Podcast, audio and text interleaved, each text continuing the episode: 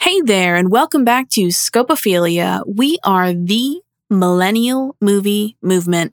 And I, of course, am your host, Becky Teller, leading the movement on into the summer. We are almost at the end of our summer sessions, which is kind of sad, but also really awesome because that just means that season three is coming soon. More details on that later because today we are talking to the lovely and talented music supervisor extraordinaire, Tricia Halloran. This interview was so fun and interesting for me because I think music much like a lot of the topics that we've been talking about in this session as a whole, uh, music is something that, you know, kind of gets pushed aside. It's not at the forefront of our minds when we think of media and entertainment and, and our favorite show. I mean, how often are you watching something and you think to yourself, wow, this soundtrack is amazing. This score is so interesting, intricate. You know, what were they thinking when they put this together? How is it affecting how I am watching something? Well, after this interview, that's all you're going to think about. I know that I am. Now, if you are not immediately uh, aware of Tricia's work, she has worked on shows like Netflix's Dead to Me, New Amsterdam, Castle. Uh, she worked on the first season of Fargo on FX, but she's also been involved in several film projects.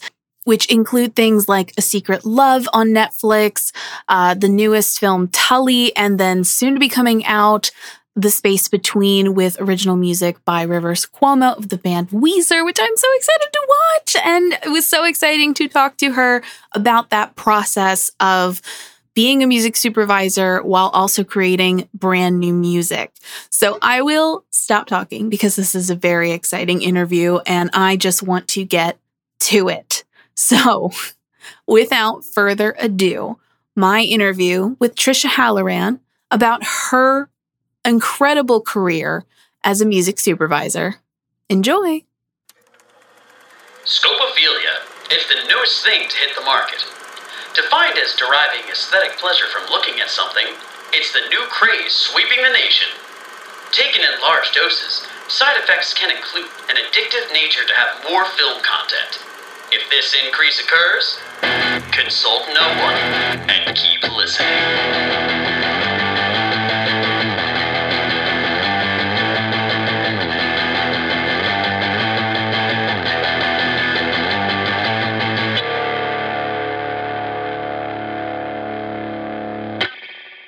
Hey, Scopophiliacs, and welcome back to another summer session behind the scenes extravaganza. We are at the end of our summer sessions, and what better way to end the summer sessions with a little bit of music and a little bit of fun entertainment? And our lovely special guest, Tricia Halloran. Hi, how are you? I am very well. I'm having a, an out of body experience watching you with headphones speaking into a mic because I did that for so long. And I was a DJ at KCRW and I haven't done it in over 10 years, but it's funny to be on the other side of the, the microphone, so to speak. I'm sure, I'm sure. And you're out in LA. We're doing this long distance and virtual. And yep. I know you were saying, you know, things are are doing okay in the COVID world. Are you how are you doing? we're we're holding steady. We're all holding our breath and hoping that the variant does not get out of control. Absolutely. And so you are a music supervisor. Is that your full title? Correct. That is my full title. Amazing. And so for people who aren't familiar with what that is, because I'll be honest, I think I know what a music supervisor is, but I'm not totally sure. Uh, tell us, you know, a little bit about what's your day to day like. What What do you do for a living? Well, one of the best things about being a music supervisor is every day is different. Every hour is different because even if you're on a project for many years, the needs of that project change day to day. So I love the vitality of that. It's just always changing. In fact, I have to get up in the morning, sort of go through the email and organize the day and try to make sure I hit everything. Of course, emergencies come up during the day or urgent items right and reschedule so i have to say there's not a typical day at all uh, but essentially my mission is to assist the producers and directors of TV shows and films in finding the existing music to put into their projects. So I like to contrast it with a composer because many people, when you say television and music or film and music, they think of the background score, mm. the instrumental score that drives the scenes that you, in a way, don't even notice that much unless you're watching Star Wars and you're like, that's a John Williams score. but that background music is all usually created by the composer, occasionally licensed. And then any actual songs, usually with lyrics, but not always that you hear, say, for the closing montage of a television drama or any scene in a movie or TV where they're in a bar and there's music playing. That's all pre existing music that has a very specific licensing process that it has to go through. So you have to find it, find the owners, clear the song, make sure they're okay with the use because it's copyright protected. You're not allowed to use a song in association with the visual aspect unless it's cleared through the people that own the song. Right. So there's a whole process going through with that. So it's what's fun about it to me is it's always solving a problem and you have to have a creative brain to know a lot about music and know where the less expensive uh, Pearl Jam sounding songs are, you know, and you also have to have the right brain side that is very organized and can go through the legal machinations and research things and find out who owns things and make sure that legally your producers are covered as well. Very cool. And I, well, and I was going to ask, like, there's kind of a legal aspect to things of of kind of knowing the law about copyright, right? Yeah, you really have to understand. You don't have to be a lawyer, but you need to understand the basics of what the copyright protection means and why it's such a big deal if you mess it up, which it is. So sometimes there's so much pressure that you're, you know, a producer wants a song or a director really wants a song and the owner of that song either can't be found or is unresponsive or we don't have enough money and the the creatives really want something and you're trying to supply it, but you may or may not be able to actually make it happen. I mean, I make it happen, I would say 98% of the time because people generally are happy to take money to have their music be used, but occasionally just, it just doesn't happen. And mm. there's always that tense period of time when you're struggling to negotiate it and it, it just sometimes doesn't happen. So you do have to understand and be really clear with the producers and the directors who are my bosses on the project. You can't you can't have the song, you know, we cannot clear it. You're it's copyright infringement. If you use it, you'll be mm-hmm. in a lot of mm-hmm. trouble, etc., etc. So you do have to understand why it's important. It's not just a glamour job. Fix some music, give it to the director, put it in here. Right. You have, have a responsibility on, mm. on the copyright side. Right. Well, and you've had such an impressive career uh, in general. Like I was looking at, you know, I have your your list of of credits in front of me, and I mean, TV wise, Dead to Me on Netflix, New Amsterdam. You've worked on The Big C. Uh, you know, even in film, you just did Tully, Front Runner, um, this A Secret Love, which is beautiful, oh, so, so lovely. And I mean, so how, I mean, what was the start of all this? Did you always know you wanted to do this? You know, where, tell me, you know, what happened where you were yeah, like, yeah, this is what I want to do? it's sort of a funny story and kind of a long story, but I'll condense it if possible. So I was a DJ at KCRW mm-hmm. for a mm-hmm. long time, and a lot of DJs are music supervisors there because it's a it's a very overlapping skill set.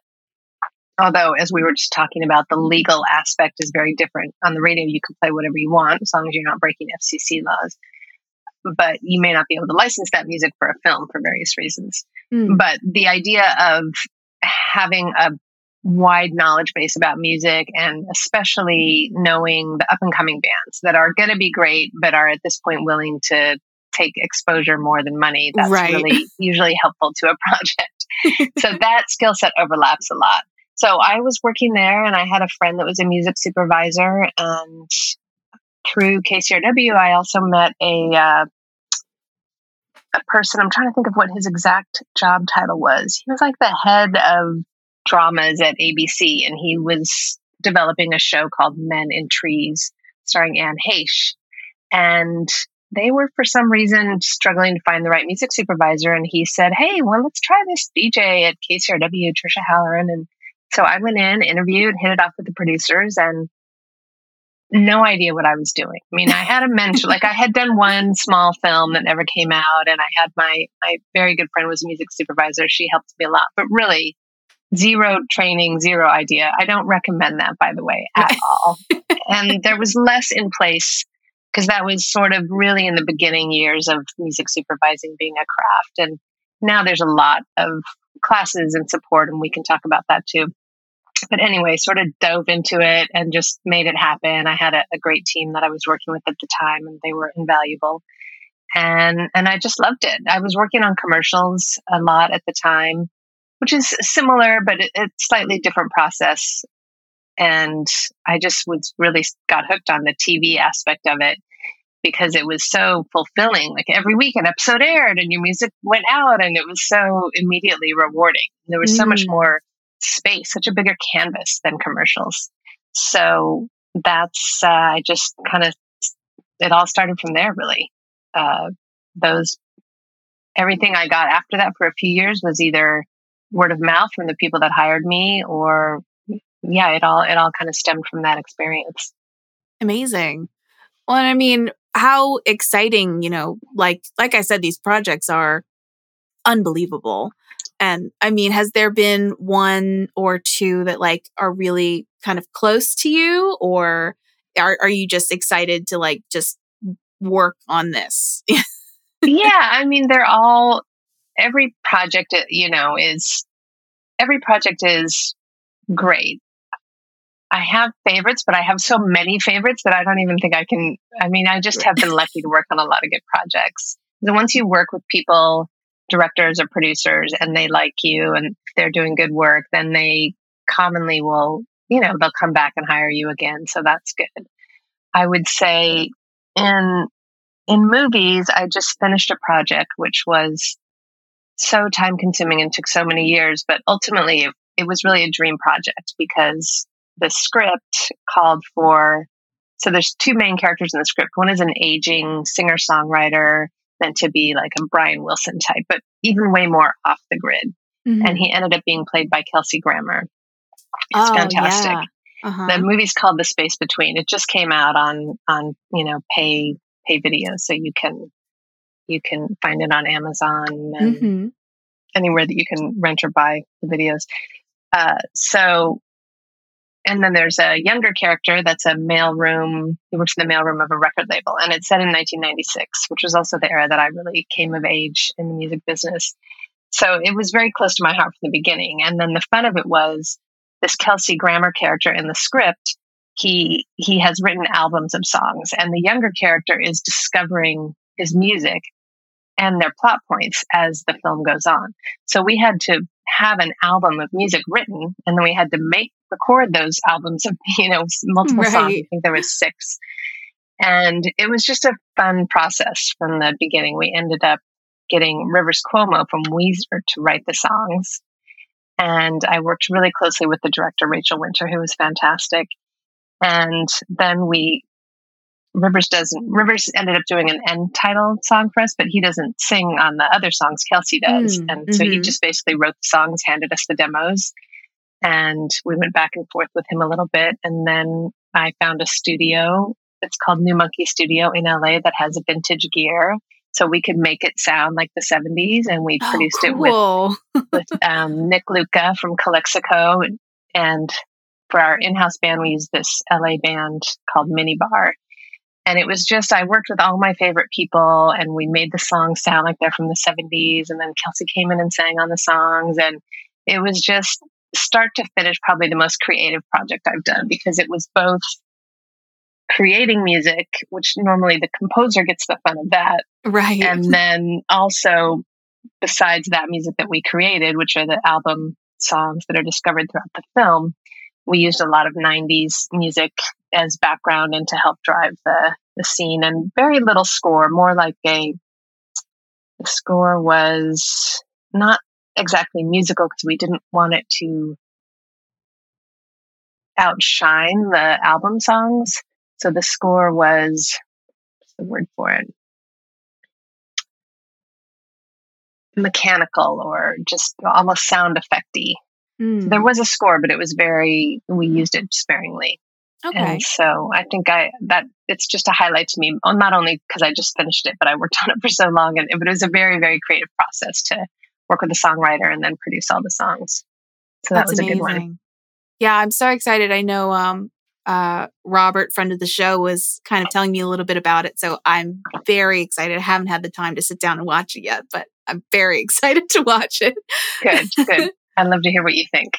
Yeah, absolutely. And I mean, so tell me, you know, because I I get this feeling from a lot of people that I talk to that, you know, when you're doing a film versus doing like a TV show, it feels like a very different beast from one another. So true. Um, how you know, how would you kind of describe that in terms of music? Because I know like you know, Dead to Me, for example, it's, you know, vintage music. It has like a certain vibe, whereas I'm sure like Space Between also has like kind of a vintage feel, but it's not quite the same. Yeah, talk talk to me a little bit about that. Yeah. I mean, how is that process different? Well, the the logistics of the process are very different. With television, usually there's up to three editors working on three different episodes at a time. There's also another two or three episodes that are being written. Mm-hmm. And then there's another episode that's being shot. So you basically are juggling seven hours of television at a time. Oh, or in wow. the case of Dead to Me, they're half hour episodes, so three and a half hours. And any one of those editors could require you that day to supply music for something they're working on. And you have to also keep an eye on the scripts that are being written because they might be writing music in. Writers have the least idea of copyright laws of anyone. so they could be writing in music. Oh, Max is going to sing an Aretha Franklin song. Oh, great. Well, we need permission before you shoot because if you shoot Max singing an Aretha Franklin song and you've shot that film and then we can't get permission, Right. That's going to be a lot of money down the drain. and I'm going to take the hit for that.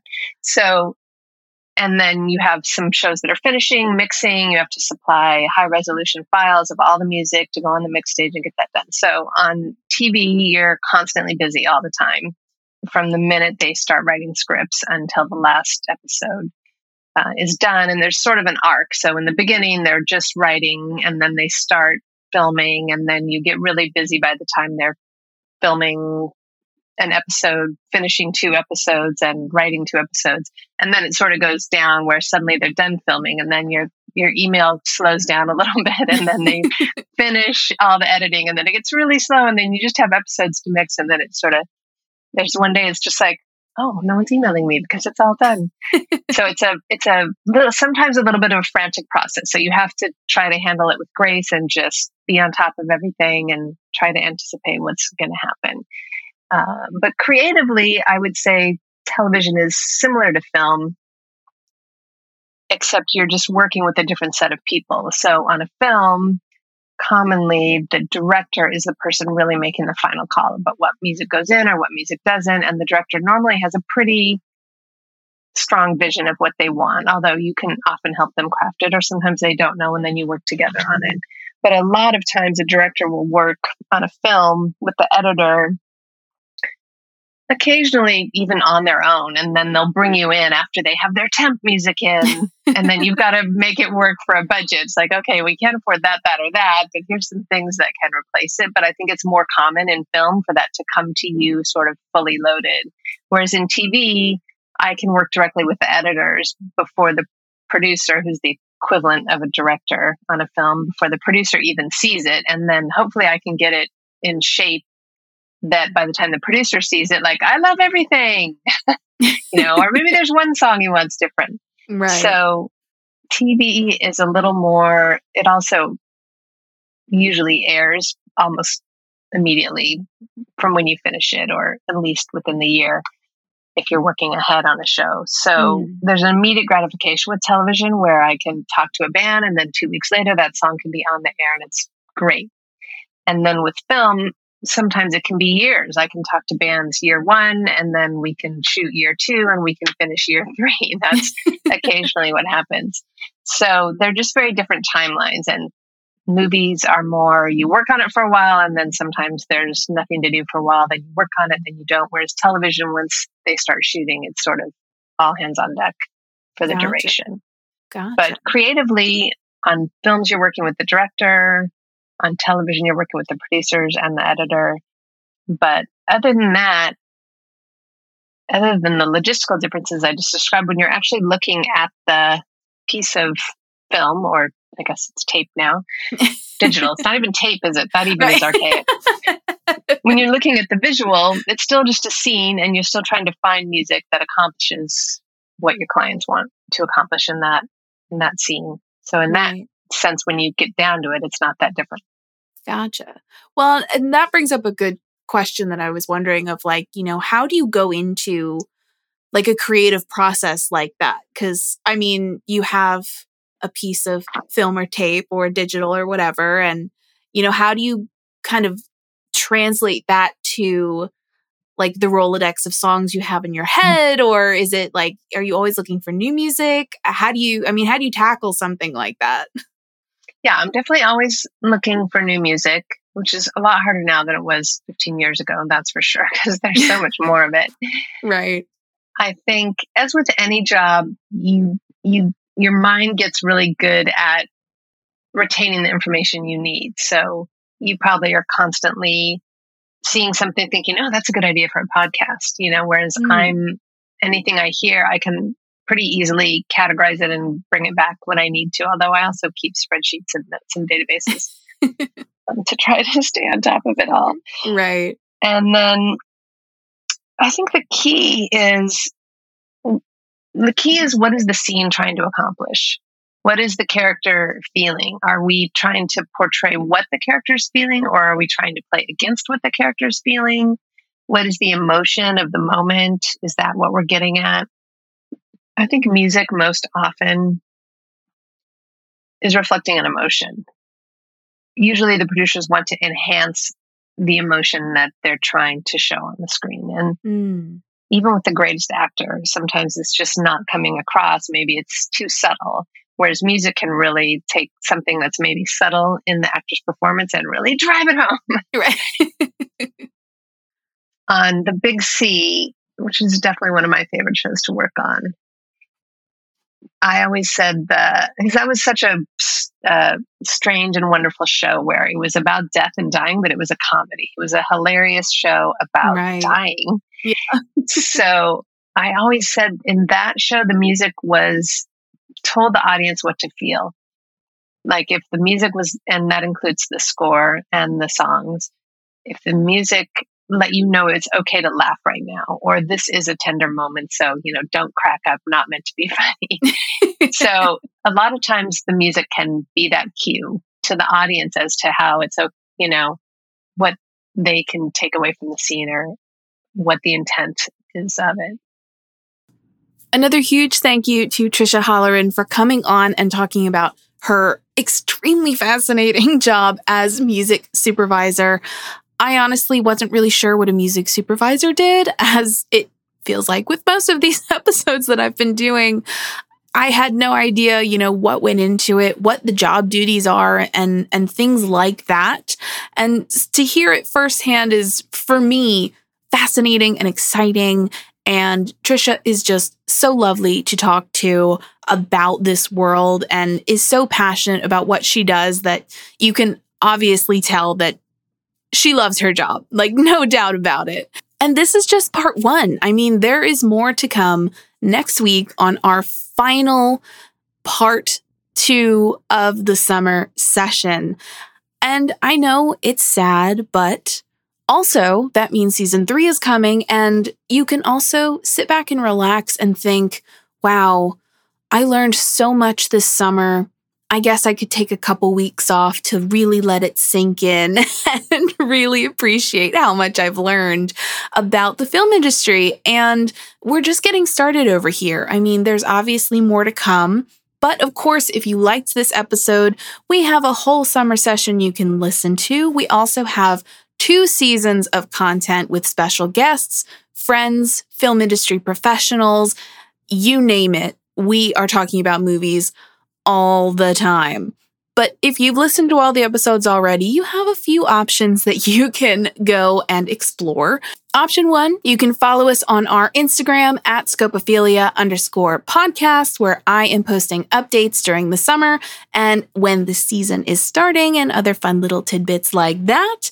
Uh, we do also have a TikTok page. It is at scopophilia, the podcast, which you can follow us there.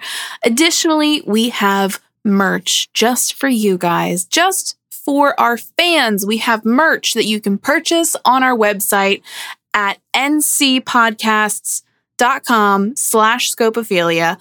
It is also in our Instagram bio, which means it's only one click away for your purchase. And I mean, let's let's just be honest, it's pretty great. It's pretty great merchandise just for you guys. We have shirts, we have hats, we have tote bags, and let me tell you, I wear my hat every chance I get. Every time I go to the beach, every time I'm going to Aldi, every time, all the time. I love it. And you would love it too. So you can go ahead and head over there and stock up on Scopophilia gear, of course. And since you're on the internet already, make sure that you are rating, reviewing, and subscribing the show. Uh, it helps us out a lot. And of course, I always love hearing from you guys. So don't be shy and let me know your thoughts. And since you're already sharing your thoughts on the internet, make sure that you are telling your friends and your family and your family of friends and your friends of family about the show so that we can all be talking about film together. We know you love it. I know that I love it. And we just want to keep this conversation going over here. As always, I'm your host, Becky Teller, leading the millennial movie movement here on Scopophilia. And I will see you all next Friday. Bye.